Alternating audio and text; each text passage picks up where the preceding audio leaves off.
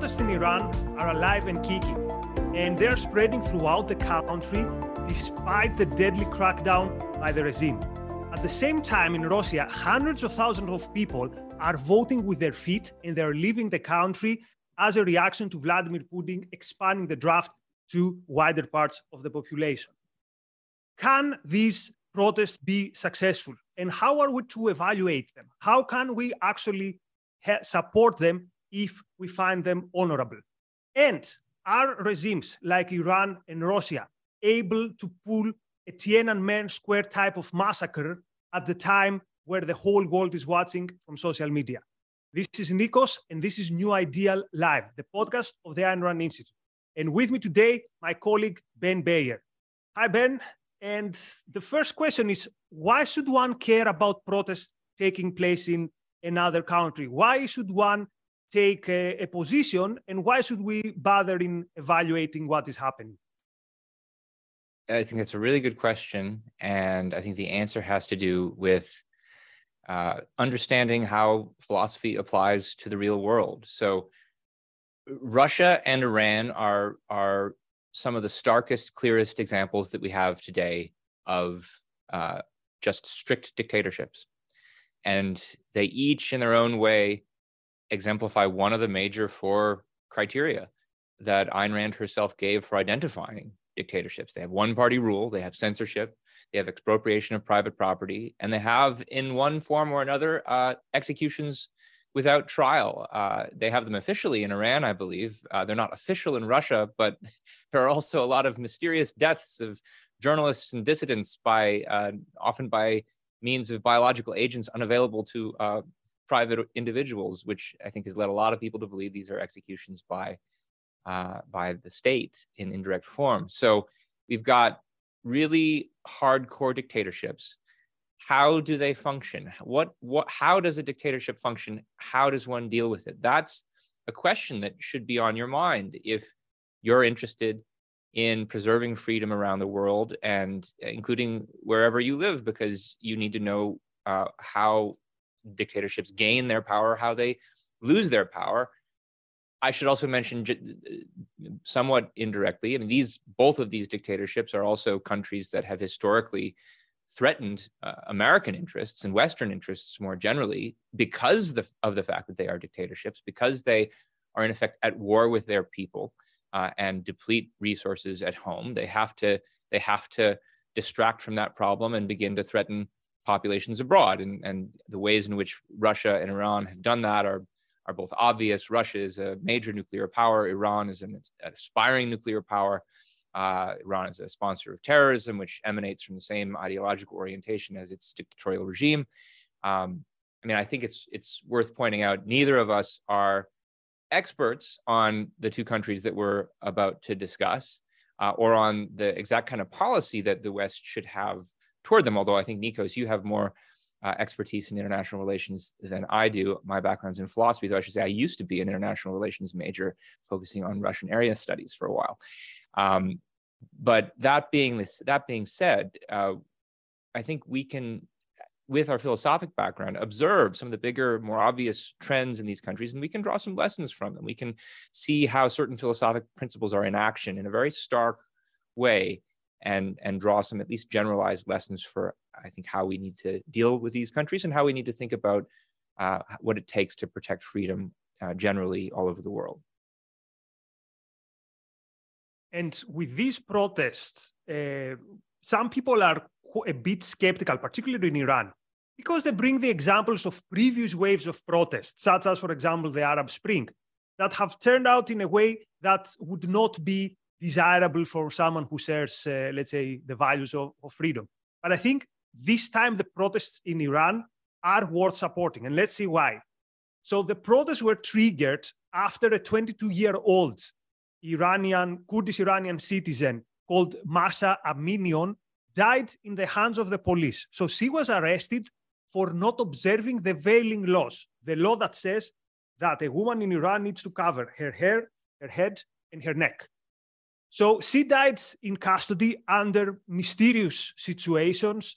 Uh, there are many claims that there were signs in her body that she was being beaten up. The official line of the regime is that she died of heart attack, but what is not disputed is that she died in the hands of the regime and she was arrested for the veiling laws. And the veiling laws is a very important uh, characteristic of the Iranian regime. So the regime came to power in 1979 with the Islamic Revolution, but the revolution, the Iranian revolution, was not only the Islamic revolution, it was a revolution against the Shah, and it was supported by many secular Iranians. Actually, it was a very big revolution in terms of how many people participated. But the point of demarcation, the point when it became clear that now it's the radical Islamists that are the new order in Iran, was the imposition of the veiling laws. And this happened at some point very early in the first months after the 1979 revolution. So these laws are uh, actually observed by a special branch of the police, the guidance patrol. So these people have as their job to find women who, don't, who do not observe the veiling laws or other people who are dressed indecently with whatever the regime thinks that is. And actually, many women are arrested every year. Sometimes they get away with a warning if a, a, a male citizen comes and says, Yes, I know her, she's not going to do it again. But we've had cases of arrested women being beaten or being tortured and being terrorized. Now, the other very important thing is that the observance of the guide of the of the veiling law is a key characteristic of the regime. This is why they are it is observed not only by the official police, the guidance patrol, but also by the militias of the revolutionary guards of the Basids, which is the force within the Iranian society which is most loyal to the revolution and most loyal to the clergy. The Revolutionary Guards is the bigger body, and they have a particular branch, the Basids, that takes care of uh, making sure that the society observes the, observe the ideology of the regime. So protests have spread throughout the country, and we've seen some images that are very, very, very powerful. We've seen women defying the authorities and taking out and uh, taking unveiling their their head and waving their hair and it's uh, it's there's some very powerful powerful moments there but also there has been a very strict crackdown by the regime and the death toll based on who you listen to i think it's credible to say that we that more than 85 people have lost their lives and actually we can see that we have some a very powerful video footage that uh, was uh, circulating in social media this uh, this morning. So let's have a look at it. What we see here is, yeah, we can have the the natural sound for a moment. So you see there many school children taking out their veils and shouting to this speaker. This speaker is part of the Basids militias. Again, this is the long arm of the Islamic revolution. This is the long arm of the regime. And it has under its control the education system. So, school children, young girls, heroic young girls, so openly define the authority of the Basids is something which is huge. And obviously, the regime did not expect this. Otherwise, this guy would not go to the school. So, the regime finds itself in a very difficult situation, in a situation where many people saying, we don't want you anymore. We know what you're about, and we're not buying what you're selling us anymore. The thing is, there have been revolts in the past in Iran. The latest example, 2009, the so-called Green, uh, the, the, the, movement that came uh, as a reaction to an election that was considered to be rigged so as to favor a, a, an Islamic regime's hardliner. But it looks like something very big and important is happening in Iran these days. Yeah, Nikos, I saw that same uh, video this morning and was uh, struck by it. As we've been seeing uh, videos of street protests, uh, you know, mostly with adults um, for several weeks now. But you know, when it's gotten to the level of the kids are being willing to stand up, that's really astounding. And something that will connect to one of the themes we'll talk about later today uh, in relation to Ayn Rand's own thinking about how uh, people resist dictatorships around the world.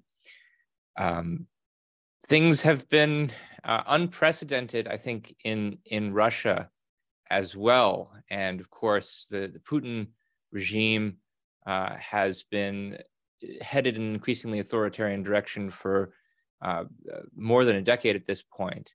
But uh, the latest controversy comes, of course, after the Russian invasion of Ukraine, February 2022, and almost immediately there were there were uh, anti-war protests across Russia. One uh, place I found said uh, over 60 cities uh, eventually became involved in these, and you know it's it's important to flag that the the the different protests have been organized by a whole range of different groups across the political spectrum, uh, communist groups, nationalist groups. Uh, what's especially interesting, though, is is the most recent set of protests. So the, the initial set that was launched right after the Ukraine war began was more or less put down uh, by by Putin's uh, uh, you know security apparatus by late March and had been sort of uh, quiet since late March. But what changed, of course, is in September the Ukrainian army started winning. They started pushing Russian lines back, uh, sometimes even into the Donbass and uh, uh, the other occupied territories in the east that have been occupied since something like 2014. So making really, really aggressive moves uh, to recapture lost territory. And the, the, the, the Russian lines are collapsing. It's clear the Russian soldiers are demoralized. So Putin decides to what he calls do a partial mobilization, which means he's imposing the draft, basically on uh, all draft age uh, men in Russia, uh, aiming officially to collect uh, up to round up about 300,000 of them. Some people speculate that it's more than that. Well, that that was the straw that broke the camel's back, in effect, because uh, this is now really starting to affect broad sectors of the Russian populace. Even some Putin supporters uh, found the the methods used to start rounding people up to join the army to be rather arbitrary and capricious. And in this case, uh, so a, a, new round of street protests began, and they've been going on for a couple of weeks now in Russia. They've been spearheaded by a group named Vesna, which is a, a liberal democratic organization that's previously focused on opposing different forms of corruption and censorship in uh, the, on behalf of the Russian government. They've supported Alexei Navalny, who's one of the major opposition leaders. Uh, and what we have now is, is not just uh, street protests. We have soldiers who are basically mutinying. We have anti-war petitions being spread, um, Russian celebrities speaking up. And uh, since February, since the initial protests started, there have been something like 17,000 people arrested.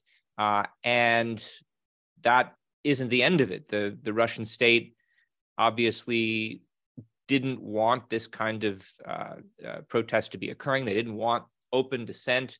They've passed laws now uh, further repressing journalists and media outlets who, who, not even necessarily because they were taking sides with the protesters, just because they were covering uh, the fact that protests were happening. We've had several independent radio and TV stations uh, shut off the air.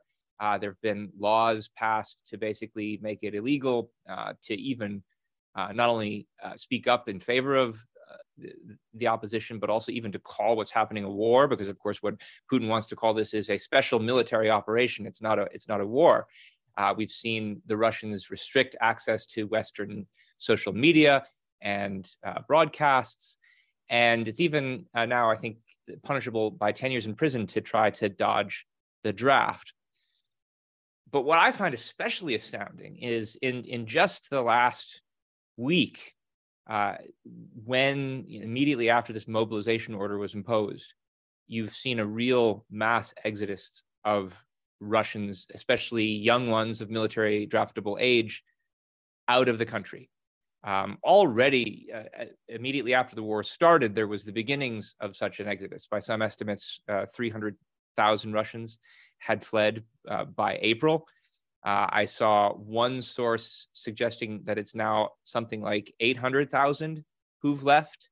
Uh, 300,000 of those were, maybe 400,000 of those were just um, since the draft order. And, you know, it's hard to know how accurate those figures are, but you get a sense that it must be it must be tens of tens if not hundreds of thousands of people leaving because there are videos of people lining up for miles and miles maybe nine miles on the, the russian border with georgia uh, trying to get out.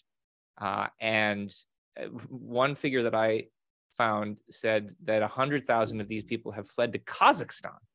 You know who wants to flee to kazakhstan? When things are looking better there than russia you know there's a problem. So this is a huge problem for a country that has only got 147 million people uh, and which already is facing a demographic crunch because it's an aging population and there's a dearth of young people the ones you need to prop up the economy the ones that you need to be uh, making it productive now they're all leaving because they don't want to be drafted uh, their mothers are in the streets protesting because they don't want their sons sent away to war, to a war that they don't understand why it's being fought. Uh, and uh, just I'll add one last figure to this, which is that uh, by some estimates, there have been 80,000 Russian soldiers killed on the front line with Ukraine. And that's got to be figuring into the, the outrage. Um, 80,000 soldiers in a war that has gone on for six months just as a, a way to contextualize that, there were about 58,000 Americans who died in the Vietnam War, which was a war that lasted 20 years. When you've got 80,000 dying in six months, that's a that's a massive hit to the morale and to the uh, the the well-being of the country. And so it, you, you get a sense of why these protests are happening. And uh, you mentioned Kazakhstan. Actually, it's probably not that bad I recall applying to a university for a job there 10, 12 years ago, but that's for another that's for another story. So at the moment, every country in the area looks like a better choice than Russia because even this veneer of freedom that existed before uh, before the before the war has now actually has now actually disappeared. So let me also say something about Iran and how Iran views these protests. So quite often when there is a regime that is under threat, the question is can the regime liberalize itself a bit so that it stays in power? But the issue is here with Iran. The case is an either or. It's either the protesters that win or the regime. Because the protests are not merely uh, asking for something like we want higher wages. That the regime could accommodate. But if you see the slogan, which is life, freedom, women, one of the main slogans, or women wanting to live their life not under the Islamic law. This is something which is an existential threat for the regime. And this is an existential threat for the main power inside the Iranian society, which is the Revolutionary Guards. It's the people with the guns, to put it simply, and it's the people who have a carte blanche from the ideological elite of the movement, from the priests from the council of uh, from the guardian council which is the supreme leader and some other clerics. They have a carte blanche to spill the blood. They have a carte blanche to intimidate and terrorize the protesters. So the stakes are very high. This is not a case where you can tell the protesters okay i'm going to give you these uh, this i'm going to throw you some uh, slight reforms and we all go home happy. So Iran is capable of doing very, very mild concessions. For example, recently we saw that women were for the first time allowed to attend football games. But the question is can the regime survive a reform where women, for example, can unveil? My, my judgment is that no, the regime cannot survive this. So here's now what I see as the biggest question here. Is the Iranian regime and we can also discuss about the Russian regime. Is it willing and is it capable to spill mass blood in the streets? So, for example, the, the, the moment that comes to mind is Tiananmen, is the moment in 1989 where the Chinese people had stood up against the regime, and the regime was not afraid to spill the blood of citizens, to massacre the demonstrators. And back then, there was one picture, you've all seen it, the guy in front of the tanks holding his bags and putting his. So it was a passerby, it wasn't, but he thought at the moment that something is happening here which is important. I will stand in front of the tanks. And this one image became so iconic. So today, when we have social media, when we have the whole world watching Iran, the eyes are on Iran. Can the Iranian regime not terrorize and kill some people here and there in the dark or in, uh, but can it spill the blood that uh, it's definitely morally capable of spilling to to end this? And something similar could be could be asked about uh, about Putin. So, have you got thoughts on that, Ben? Yeah, definitely. You you mentioned that uh, the Iranian regime has been able to appease its population to some extent by by offering certain kinds of limited reforms, and that's allowed it to to hang on to power. And uh, I think there's a slightly different dynamic in in Russia. What's pacified the population there and given Putin his base of support over the the years that he's risen from an elected president to basically an unelected dictator has been his ability to deliver both uh, prosperity uh, through the, the primarily through the energy industry, but also uh, glorious military victories. It's it's worth pointing out that Putin rose to power because of his success in wars that he initiated, basically in places like Chechnya, Georgia, Crimea, and Syria. And so, if his whole appeal is built on bringing glory to Russia uh, through these kinds of uh, military victories, what happens then when he stops winning? What happens when he, as is happening now, uh, for the moment at least, in, in Ukraine? Uh, and what happens when you have more and more Russian soldiers being shipped home in body bags? I mean, 80,000 is a lot and it's starting to impact russian popular opinion. I've, I've seen polls suggesting that it, you know upwards of 30% of russian citizens now think the war is being lost uh, in ukraine. That's independent of whether or not they actually supported the goals of the war. Um, it used to be the case that you know so it's one thing to rally the population on your side. It's another thing to just uh, keep them down through fear. It used to be that all Putin really needed to do to uh, keep the population quiet was to silence the most vocal dissidents. Uh, when there were uh, politicians or businessmen who stood up to him, tried to start alternate political movements, uh, people like Navalny, uh, he would just have them arrested or try to have them uh, killed. In Navalny's case, both, and that would that would do enough for the time being to pacify the population because they they could see from these big examples what would be done with them. But uh, now you have a lot more people who have to be silenced. If you've got 80,000 dead soldiers, all of whom have families, all of whom talk, uh, even if you shut down dissent on the public airwaves, you can't stop people from talking to each other about how they're losing loved ones on the on the battlefield he's got a much uh, more daunting task. And I, I found a, a quotation uh, in an NPR write up about the protests where uh, they interview someone on the street uh, who says, I haven't heard the word war out of Putin's mouth. And if there's no war, uh, then how can we have a mobilization? That's the draft of course, says Natalia Zarina, a retired university professor in an interview with NPR. He's calling up our young boys to die for nothing. I just couldn't stay home. So Mean, it's it's it, you can you can make it illegal to call it a war. It has to be called a special military operation. You can call it a, a partial mobilization, even if it's a draft of hundreds of thousands of people. Uh, but they're going to notice.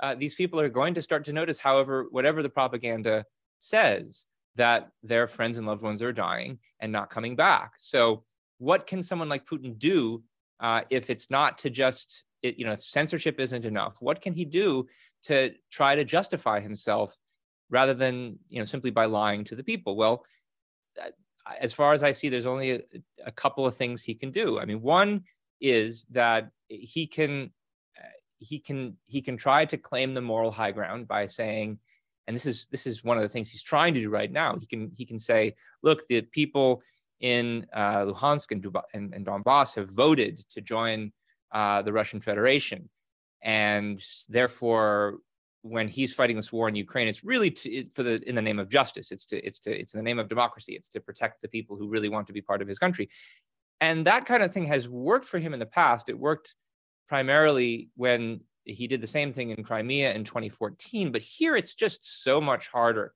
to make that story seem plausible because everybody knows um, that the the so-called election uh, that they just had uh, uh, last week to legitimize the Russian annexation was basically held in a war zone.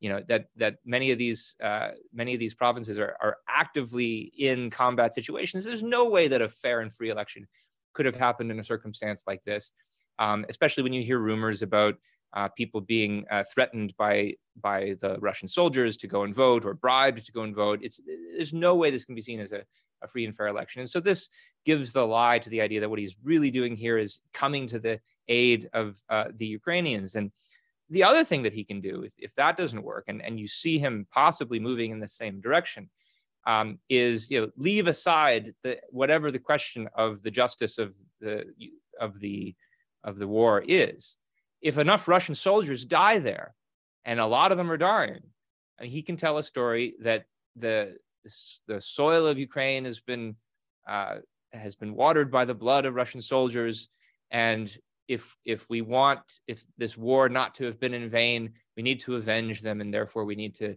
double down and, and sacrifice some more in order to uh, uh, save face for Russia. And this has worked for Russians in the past. I mean, it's worked. I think Yaron Brook has made the point that the you know, Russians have an inf- infinite tolerance for sacrifice. They, this is certainly the way that Stalin conducted uh, World War II. But we also know that and the it, Finland it, and the Finnish War before World War II, again, massive casualties, which at the end, however, Soviet Union won. Yeah, and so this is i mean it's it's possible that what happens is the russians double down in their willingness to sacrifice uh, for this alleged cause. Uh, but even the russians have their limits. And i think i mean you saw this toward the end of the soviet union. You saw it especially with the war in afghanistan that after a certain point uh, it was obvious that, that, the soviets were not winning. They were losing again uh, you know tens of thousands of troops. And it started to erode the position of the government. It started to make the government look less credible. This is something we're going to talk more about. And so uh, at a certain point, they were no longer able to uh, muster the authority. They needed to stay in power. And this is something we talked about on a previous podcast that when it came time to try to put down rebellions in various breakaway republics, like in the Baltic states, the the the Soviet army just didn't have the will to uh, put down these popular protests. What was the cause they were fighting for? It was the cause, same. It was for a regime that had sent their their own comrades into pointless battle in Afghanistan. So, uh, the big question I think for both of these cases is is is whether Putin and whether the mullahs can can still muster the necessary will to sacrifice on the part of the population to put up with the injustice that they're seeing in front of them per- perpetrated by uh, the regime. And I, I, have my doubts about the, the, ability to do it. I mean, you, Putin just gave a lengthy speech uh, justifying his annexation of eastern Ukrainian provinces. And the most notable thing to me about the speech was the only thing he's able to invoke in order to try to justify what he's doing, the main thing that he dwells on is grievances against the West, uh, uh, explaining how he thinks Western culture is bankrupt and decadent. And uh, I mean, he even at one point mentions uh, transgender ideology. So we're really supposed to, he's, he's, he's really expecting the Russians to die in Ukraine to oppose transgender ideology. I mean, the, the most well, that he can there do. There are people is, in the is, West who are buying this. I know many libertarians, like spend five minutes on the libertarian or the quote dissident right uh, spaces in social media. You will see that uh, many people are buying this and are, I don't want to call them useful idiots because I think this is a compliment. Uh, they are they are actually cheerleading uh, cheerleading Putin. So, but even this image that Putin had as like I'm the protector of these values, as you said, when people end up back home in coffins, this goes uh, at some point it goes away at some point you, someone shouts, wait a minute, the emperor has no clothes. And I think this will be the moment where Putin's own propaganda will not make sense, Ben. And these days, particularly with that uh, protesting uh, against the that regime uh, ambassador who was at their school. I was the, the, the scene playing in my mind was this iconic video from 1989, December 1989, where the ruler of Romania, Nicolae Ceausescu, the socialist ruler of Romania, is giving a speech from a balcony. Interestingly, he had just come back from Iran, so thuggish regimes are always in good terms. And he thought that uh, he's going to sell his usual lies and uh, his usual stories. And the people who were put into buses to go, uh, almost forced to go to that demonstration, they will use, they will, they will actually believe him. So it's very interesting. You see a leader who is bored, who doesn't even believe in his own words. Then you see some people applauding, and then it takes a few people, very few. We're talking about hundreds of thousands. Very few start booing or asking very loudly questions. And within two minutes, you see more and more people saying, Oh, yeah, you're right. This, this guy is talking nonsense. We don't believe you. You say you're for the people. We are the people. Cut a long story short, within 10 minutes, Ceausescu had to disappear from the scene. And this triggered the process that within three days led to his demise and the fall of the regime. So I encourage people to go and watch that video. It was Ceausescu's last speech, or you can put on YouTube however you want. Yeah, and, and it's, it gives you this lesson that taking away the moral sanction, or in simple words, telling to the tyrant, telling to the dictator, we know who you are. We don't believe you. You say you are for the workers. We are the workers. Or similarly, the Basij, the eh, Revolutionary Guard militant, a militiaman, going to the school and the students throwing their veil to him and saying, Get out of here. Our education is not your job. This is a moment which more and more people shout, The emperor has no, no clothes. So maybe, I don't know, I'm carried away by the atmosphere of the day. And I started my day watching this video from Iran. So maybe I'm too optimistic. But there is a point after which a regime has lost its legitimacy. And then this gets internalized from the regime. Then the police officer starts asking questions. Mm, shall we spill that blood for what? Or and and it's it's like a wave eh, because courage is contagious. When you see people standing up, you do things that you would never believe that you would do. I have a family member who participated in a in the revolt against the Greek dictatorship in 1973. And when I asked her, how did you do it? I didn't think you were so courageous, no offense. She would tell me this is when you see other people standing up with courage, you get this, uh, you get this courage. And it's not an act of sacrifice. It's in a way, it's the opposite. Notice the protesters in Iran. They're radiant. Of course, they know they put their lives in danger, but they're enthusiastic, they're radiant, and in some ways, they're the exact opposite of the image I have in my mind of protesters in the West. So, uh, Ben, you, you were reading also uh, an essay by Ayn Rand, which is related to, to protest and uh, the inexplicable personal alchemy. So, what's your how did it uh, make you understand better or see these protests under a different prism? Yeah, this this is a this is an essay that I think a lot of people should take a look at. We'll give uh, some information on how to find it later. It's called The Inexplicable Personal Alchemy. Uh, she wrote it in 1969. Uh, the it's it's the obvious essay to talk about in connection with our topic today because she's writing about the events of 1968 in in, in Russia and Eastern Europe, where uh, the uh, the Russians invaded Czechoslovakia to put down a rebellion. Uh, put down the Prague Spring is what you've heard of, and uh, there were protests in Russia about it, just like there are protests today about Russian invasion of Ukraine. There were dissidents who protested in Red Square against the invasion of Czechoslovakia. Several of them were put on trial. And the article begins by actually reprinting a New York Times account uh, of the scene of what's happening when these dissidents are on trial, because another protest breaks out outside the court uh, in, you know, in support of the dissidents. And you have the bizarre prospect of uh, Russian dissidents protesting and, and arguing with people who are in fact secret police, trying to explain to them why uh, why these people being put on trial are, are being treated unjustly, uh, and what's wrong with the injustice of the Soviet regime. And the question that uh, the average observer is going to ask about this is why are they doing this? What do they think they can possibly accomplish? Do they think they can change the mind of the of the secret police? Uh, the the New York Times reporter Henry Kamm calls it an inexplicable personal alchemy, and that's of course where the uh, where the uh, the article gets its title. Um, but Ayn Rand says at one point that it's not inexplicable. It's that these are uh, these are young people who have not become cynical with the world yet. They're, they're intelligent people who still think that ideas matter, who still think that the truth matters, and who still think that the people they're dealing with and trying to persuade are like them, human beings who should care about the truth and about the consequence of the different ideas that they're that are that are at play. And so that's why they're doing this, what's a seemingly futile act of, of trying to argue with the secret police.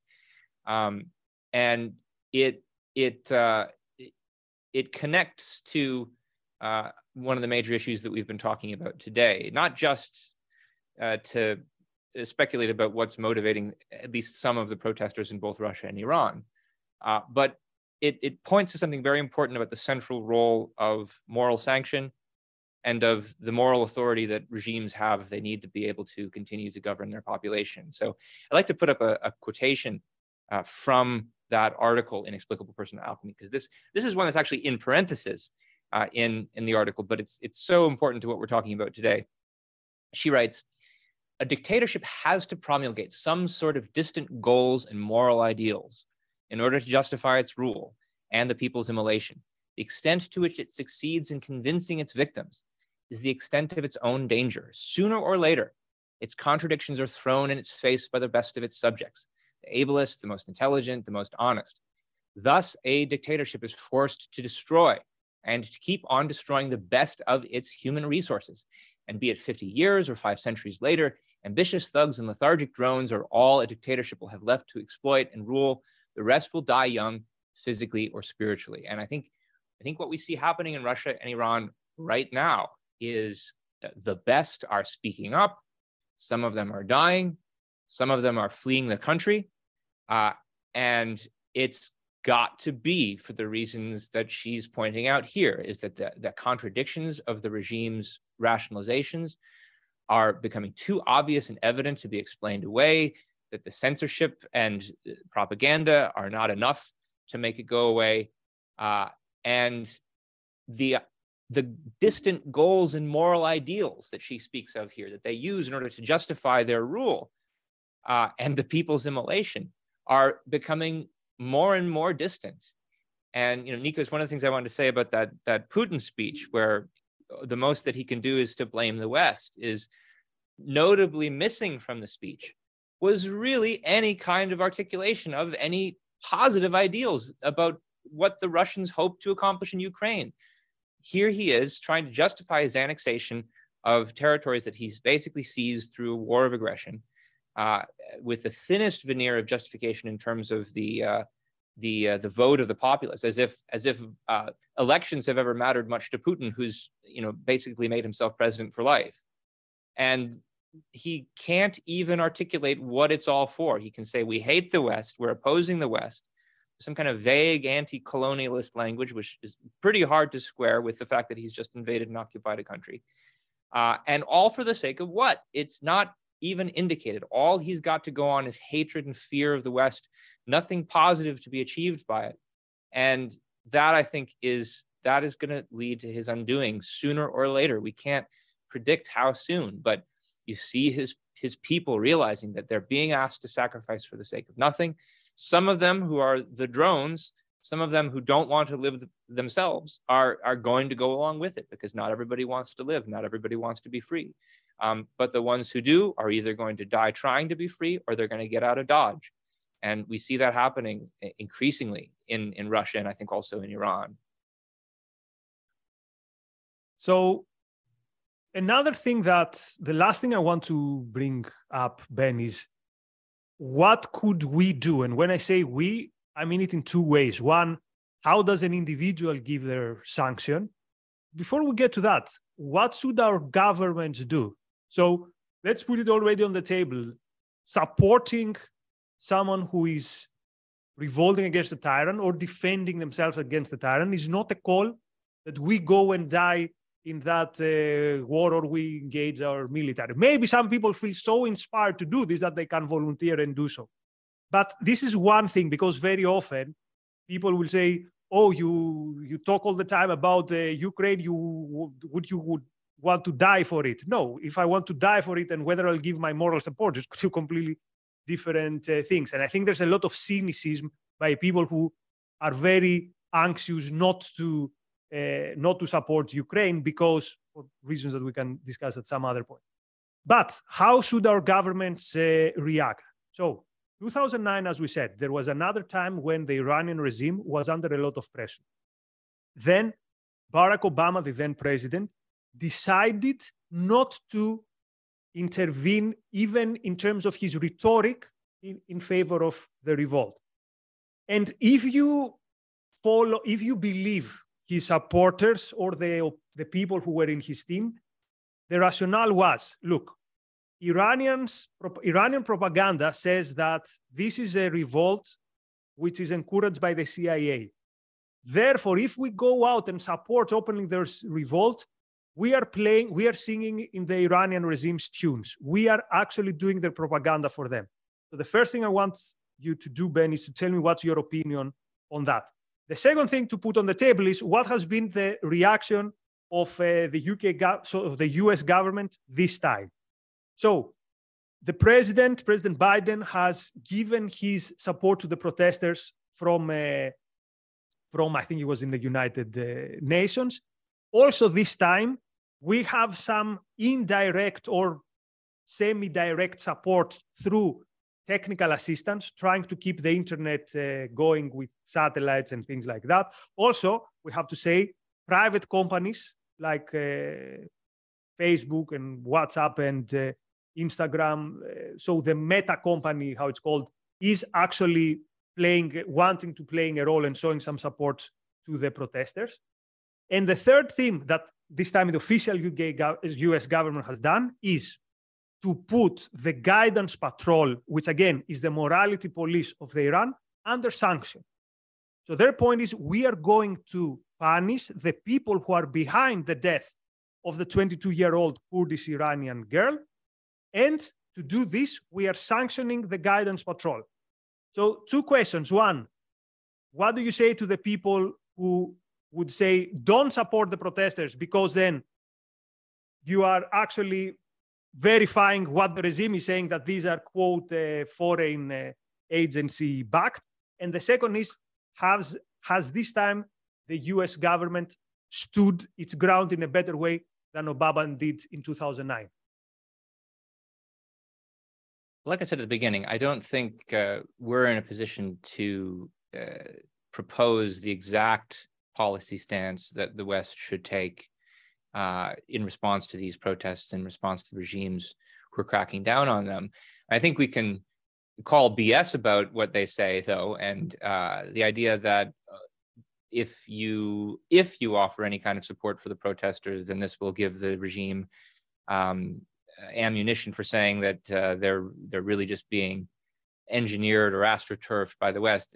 It doesn't. I don't think that matters. I mean, it, if it were a justifiable thing to do, then it would be a justifiable thing to do, regardless of what bad propaganda the the regimes want to make out of it. But um, I mean, it's an interesting, debatable policy proposition. What kind, if any, of uh, direct support should be given to them?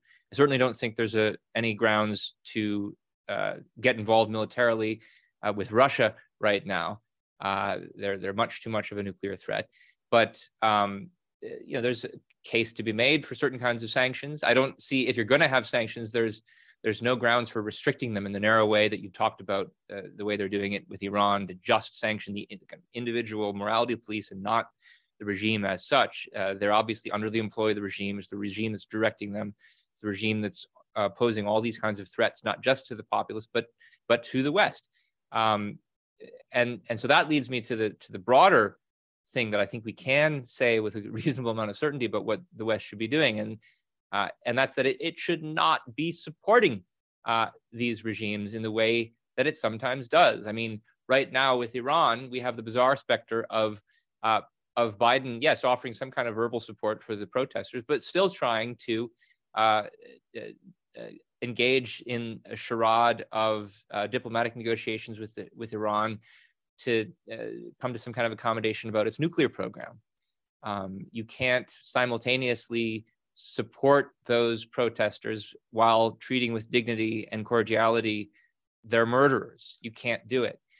And I mean, more generally, I think there are, for both of these regimes, uh, the, the, fact that we're trying to maintain any kind of uh, diplomatic, any kind of positive diplomatic relations with them at all is something very difficult to justify. And um, maybe this is a good place for us to play one last video because, um, especially with regard to the situation in in Iran. Uh, I have found in uh, the last month or so uh, Masih Alinejad's comments to be most enlightening. She's uh, uh, she was a dissident in Iran. She escaped. She lives in the United States. Recently, the Iranians sent uh, sent thugs to try to assassinate her, uh, and she's a really passionate and principled advocate uh, for the, the, for the victims in Iran. And, and in this video, she's speaking to the Western leaders uh, with her view of what they need to do, and in particular, what not to do. And I think she's got it exactly right. So let's hear what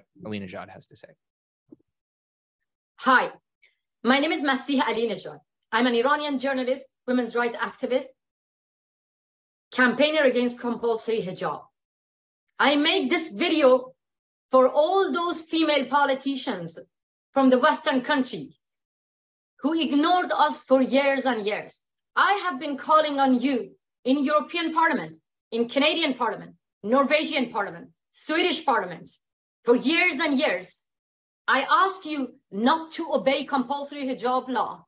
I ask you when you go and visit the murderers of my country, Iran, don't wear hijab. Don't legitimize our oppressors. You did. I have been warning you for years and years. I've been telling you about the dangers of hijab police. I've been sharing a lot of videos of Iranian women getting beaten up by morality police, but you ignored us. You ignored millions of Iranian women inside the country who are right now removing their hijab and facing guns and bullets. You know why?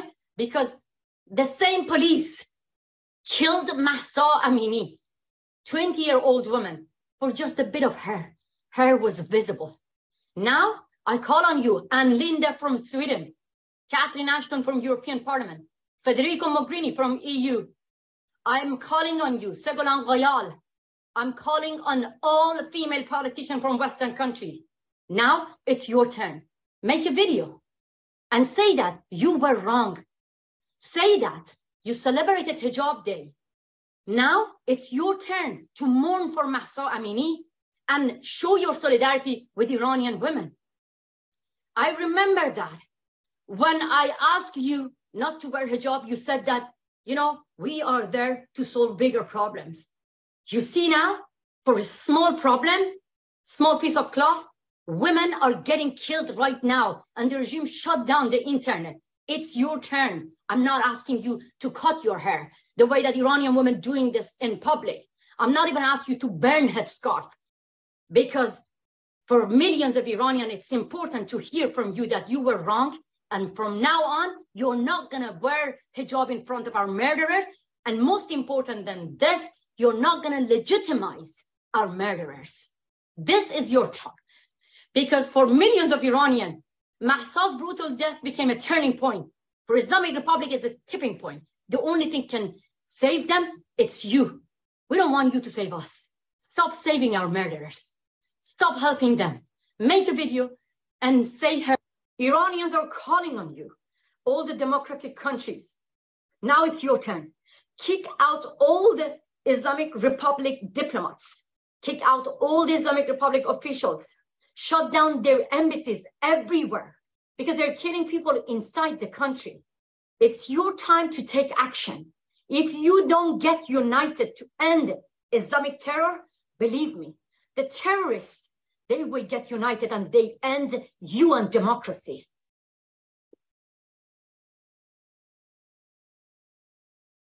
Yeah, so the the most uh, telling words there, I think, are we don't want you to save us. We want you to stop saving our murderers. And that's what the West has been doing by granting diplomatic legitimacy to, to, to the Russian authoritarian regime uh, and to the Ayatollahs in Iran. And uh, I mean, she's she's even calling for you know kick. We, we're, we're, we're officially not supposed to have diplomatic recognition uh, for Iran ever since the revolution in '79, and they, they they they they invaded our our embassy. But we still have you know fake, phony uh, diplomats, the the the Iranian interest section, and those are the ones that she's asking to be kicked out. That would, I think, also entail ending the diplomatic uh, negotiation over Iran's nuclear program. Um, not that we would ever trust them to abide by an agreement that we came to came to with them in the first place. Uh, so Nikos, uh, do you have any final thoughts on on Alinejad or or any of the other issues before we start to wrap up? Well, the final thoughts are uh,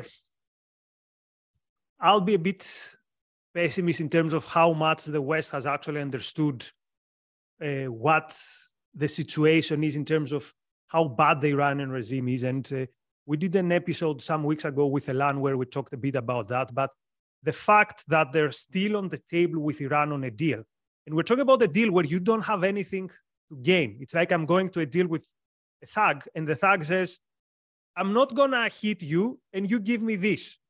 I have nothing to gain for that, particularly if I'm way stronger than the thug, as it's the case with the United States and Iran. And particularly this thing where they are putting sanctions on the guidance patrol, but not on the regime. This is what Ayn Rand would call evasion. I'm trying to close my eyes to reality. This would be the equivalent for our friends to understand what this means. Imagine if saying, I will go to war against the SS and against the Gestapo, but not against the Third Reich, not against the Nazi government. This is the equivalent of Western government saying, we will impose sanctions on the guidance control, but at the same time, we're back. Uh, we, we, there's still a chance that we will discuss with Iran and will normalize our relations. There's nothing to be normalized because she said something very very correct in the video. The Iranian regime does not care about security, does not care about its uh, geopolitical interest. It's care about its ideology. It's a regime that would rather die and perish and take its enemies with it, with its ideas, rather than live and prosper without its ideas.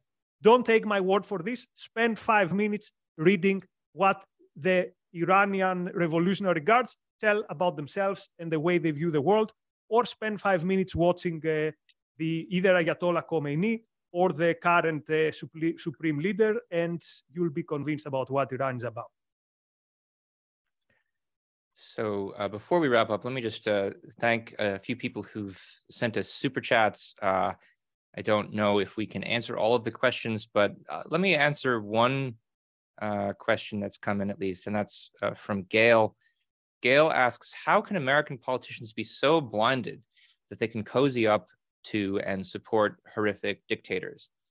And I think that the answer to that question, Gail, I, I can't give you a full answer, but part of it is going to have to do with the fact that that many of these uh, many of many Western leaders share uh, some of the same moral ideals that the regimes are invoking in order to justify themselves. And so, you know, if, if the Russians say, uh, we believe in sacrifice for the greater good of the nation, uh, the Western leaders can't say, well, that's a corrupt ideal because they share uh, in the Judeo Christian idea that there's a virtue in sacrifice. Uh, if the Iranian regime says that we are a holy regime dedicated to to God and his higher purposes. It's again hard for Western leaders to attack the legitimacy, the legitimacy of that ideal when they themselves think that there is something holy and sacred about religion, even if they don't happen to be uh, Islamic. They're they're Christian, and they still think you know God is uh, some somebody who's a worthy object of sacrifice. So that's the best I can do on that. Well, there, there's the the second point, which is that um, insofar as they themselves share in those uh, ideals, they also think that it's good for them uh, to sacrifice. In that they they think uh, comp- compromising their interests uh, in the form of a negotiation is justifiable. Uh, who are Western leaders to stand up for their people and their principles? Who are they to think that other countries should abide by principles of Western liberalism and individualism? Uh, it would be it would be uh, arrogant and prideful. Uh, and if you believe that there's a virtue in sacrifice and if there's a virtue in humility, then that dictates compromise in diplomacy. And, and that's exactly what we've seen them do. And Nikos, do you have anything to add there? Uh, many things to add, but uh, just to tell people that we are also going to be in Clubhouse. So I was trying to to think something about the question, which means I lost your part. So I'll keep my thoughts for the for the Clubhouse on that. Okay, well, let, yeah, let's let's uh, let's wrap up then. And the first thing we should remind people about is that we will be going into Clubhouse uh, right after this. Uh, get that, get the Clubhouse app, search for the Ayn Rand Club. You'll find Nikos uh, and me discussing this and answering more of your questions on this topic for maybe 30, 45 minutes afterwards.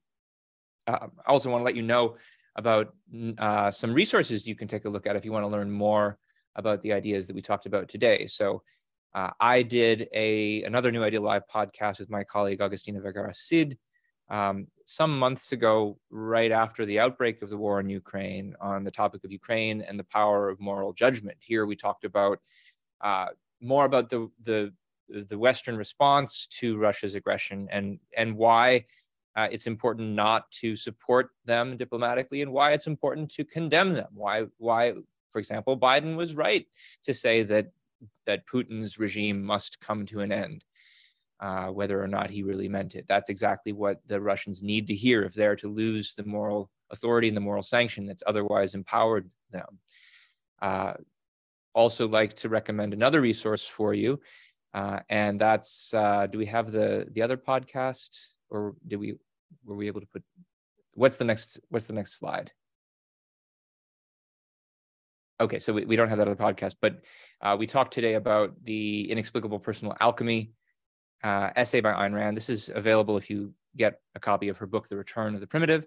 Uh, it's a short essay. It's probably some of Rand's most powerful writing. Uh, certainly, uh, it's on an issue that's of personal significance to her, given that she was herself a refugee from Soviet communism. Uh, and then let me tell you about next week's show. Uh, next week, Nikos will be back uh, with my colleague Elan Journo to talk about a uh, the new ideas from Francis Fukuyama. He's the one who predicted the end of history, or at least he's thought to have predicted that. He's got a new book out, Liberalism and Its Discontents. Nikos, did you want to say anything more about this? Yes. So even if you are not interested in Fukuyama himself, it's going to be an interesting discussion.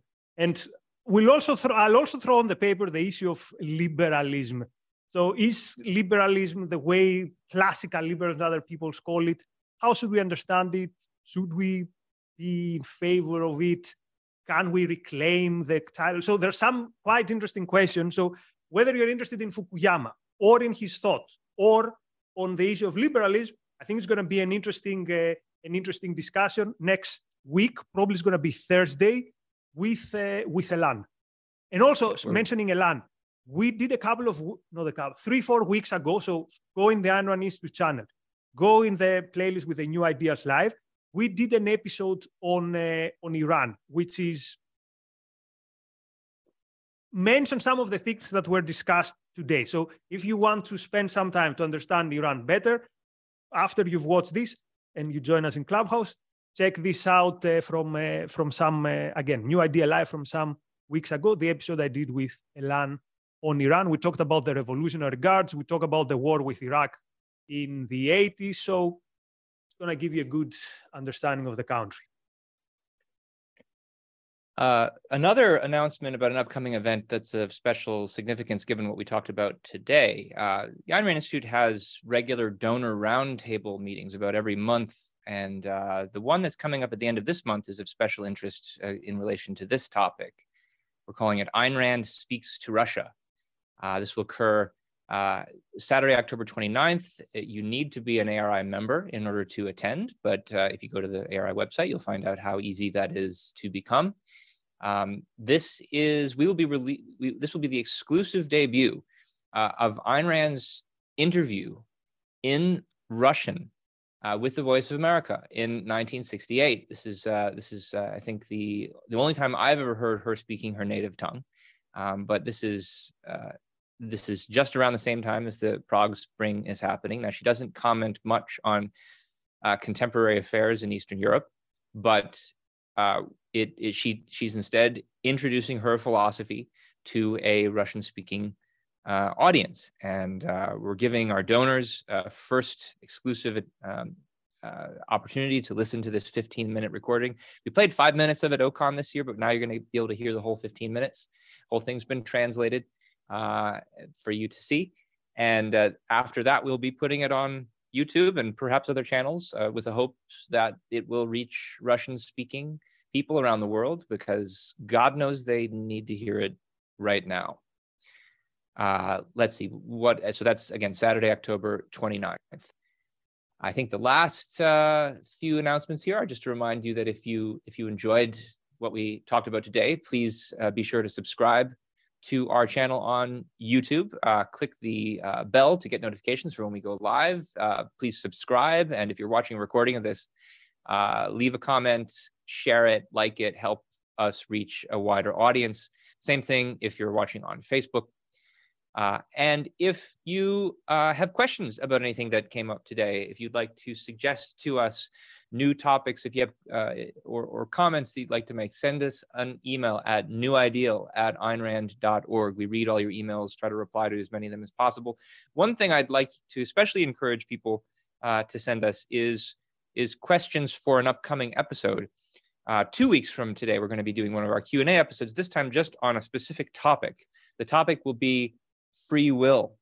And so if you have questions about the objectivist view of free will, about what's wrong with determinism, uh, please flag that in the email that you send to newideal. We're going to be collecting those and doing a special Q&A episode just on the subject of free will. That's in about two weeks. I'll be I'll be doing that one with my colleague, uh, Associate Fellow Mike Mazza.